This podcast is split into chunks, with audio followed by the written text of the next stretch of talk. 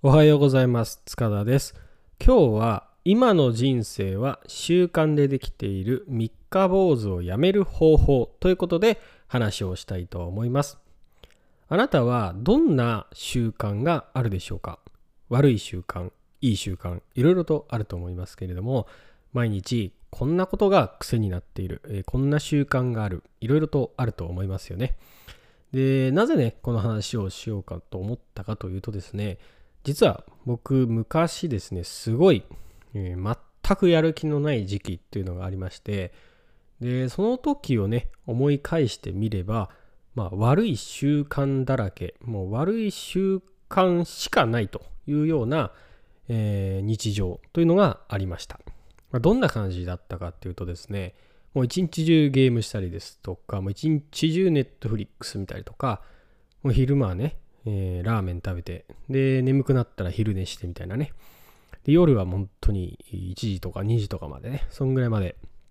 えー、ネットフリックス見てとか、そういうことをね、やっていたことがありました。で、この時っていうのはね、本当に何のやる気もしなくて、まあ、何のね、意味もない人生というか、そういう時期もありました。なんでね、やっぱり人生っていうのは習慣で形作られているなって思いますから、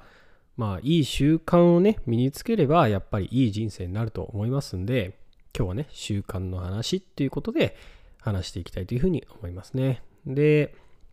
えーまあ、まずね、まあ、悪い習慣って何っていうことなんですけどこれはやっぱりドーパミンですね。ドーパミン快楽物質であるドーパミンを過剰に発生させるものですね。えー、これをずっとしてしまうっていうのが、まあ、とにかく悪い習慣かなって思いますね。まあ、今僕が言ったような、まあ、ジャンクフードとかゲームとか、えー、ネットフリックスとかあと SNS、えー、あと YouTube とかねあとソシャゲとかあとオンラインポルノとかあと甘いものとか、まあ、砂糖ですよね、うん、そういったものがあります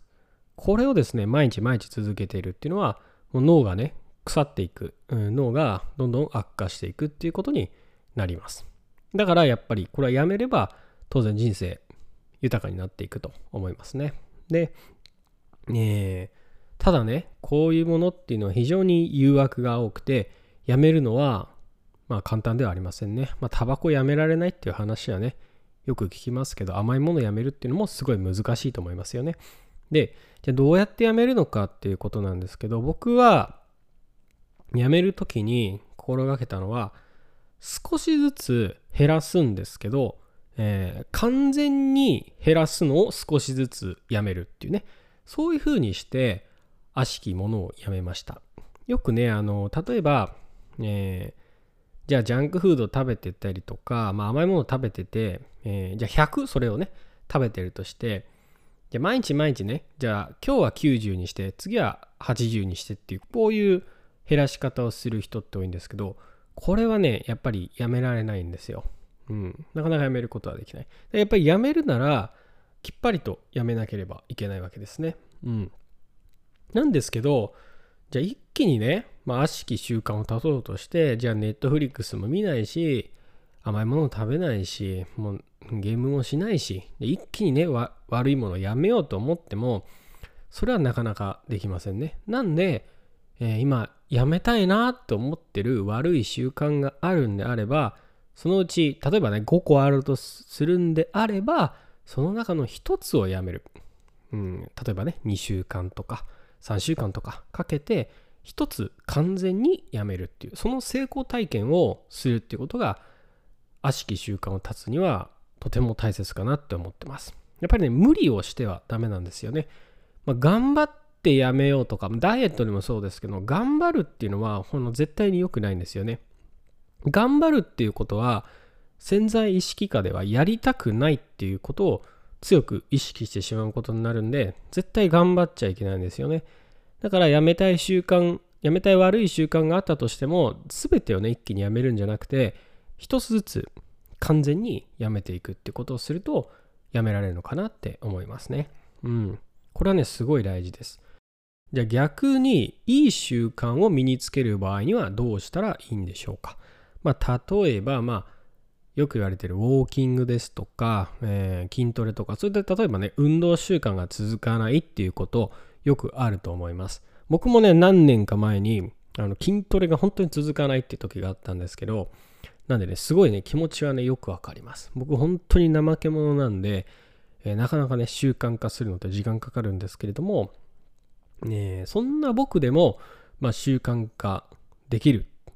習慣化する方法っていうのがあるんで、それはですね、やっぱり先ほども言いましたけれども、頑張らないっていうことが大事なんですよ。で、成功体験を積むっていうことも大事で、えー、例えばね、これを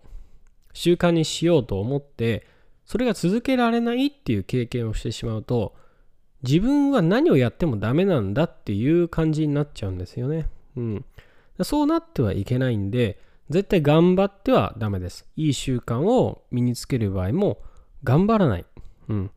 だから例えば、まあじゃあ筋トレをやるにしても、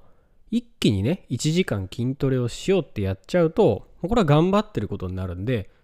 やっぱりね、続かなくなっちゃうんですよね。うん。だから、まあ一番いいのは、もう絶対にこれだったら毎日続けられるっていう、まあ、最小の単位でやるっていうことですね。例えば腕立て1回でもいいし、腹筋1回でもいいですけど、うん。ウォーキングをね、5分やるとかでもいいです。何でもいいんで、えー、一番小さくて絶対頑張らないっていうレベルでやるっていうことですね。うん。で、習慣化するには確か、えー、データでいくと66日とか、それぐらいを続ければ、自然と習慣になってしまうんで、うん、そこまでいくと、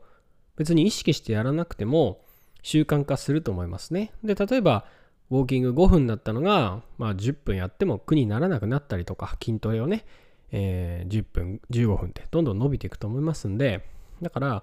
とにかくね、頑張らないで、えー、やった方がいいかなって思ってます。うん。ただね、まあ、悪い習慣をやめるっていうのは、少し頑張る必要というか、無理があります。やっぱり、やめるとね、あの、禁断症状が出るものってたくさんあると思いますね。うん。甘いものとかは僕は本当にやめるのがすごい辛かったですね。あの昔から小さい頃からね、あの、まあおばあちゃんとかにね甘やかされてたのかわかんないですけども、お砂糖をね、もうコーヒーにもバンバカバンバカ入れたりとか、え、そういうことをね、やってたんで、もうずっとね、小さい頃から砂糖中毒みたいな感じで、で、体もね、結構虚弱体質みたいな感じだったんですけど、なんでね、あのー、まあ大人になってというか、その悪しき習慣を断とうと思ってからね、やめたんですけど、本当に禁断症状が出ましたね、砂糖をやめた時は。うん。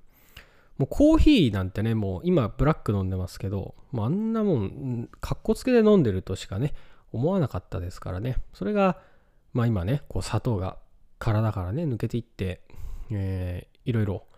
いい恩恵を得ることができましたね。まあ肌も綺麗になったし、うん、本当にイライラすることもなくなったしっていうことであったんですけどね、やっぱりその、麻薬みたいなね、もんなんで砂糖とかね、うん、だからやめれば禁断症状が出るものってあるんで、多少の努力っていうのはね、やっぱり必要かなって思います。ただ、まあね、一気にね、えー、やめる必要ってのはないんで、どれか一つずつやめていけば、きっと人生ね、良くなると思うんで、ですので、まあ、悪い習慣をやめる場合も、良い習慣を身につける場合も頑張らないで少しずつ進めていってほしいなっていうふうに思います。はい。ということで今日は習慣についての話をしました。今日も聞いてくださりましてありがとうございました。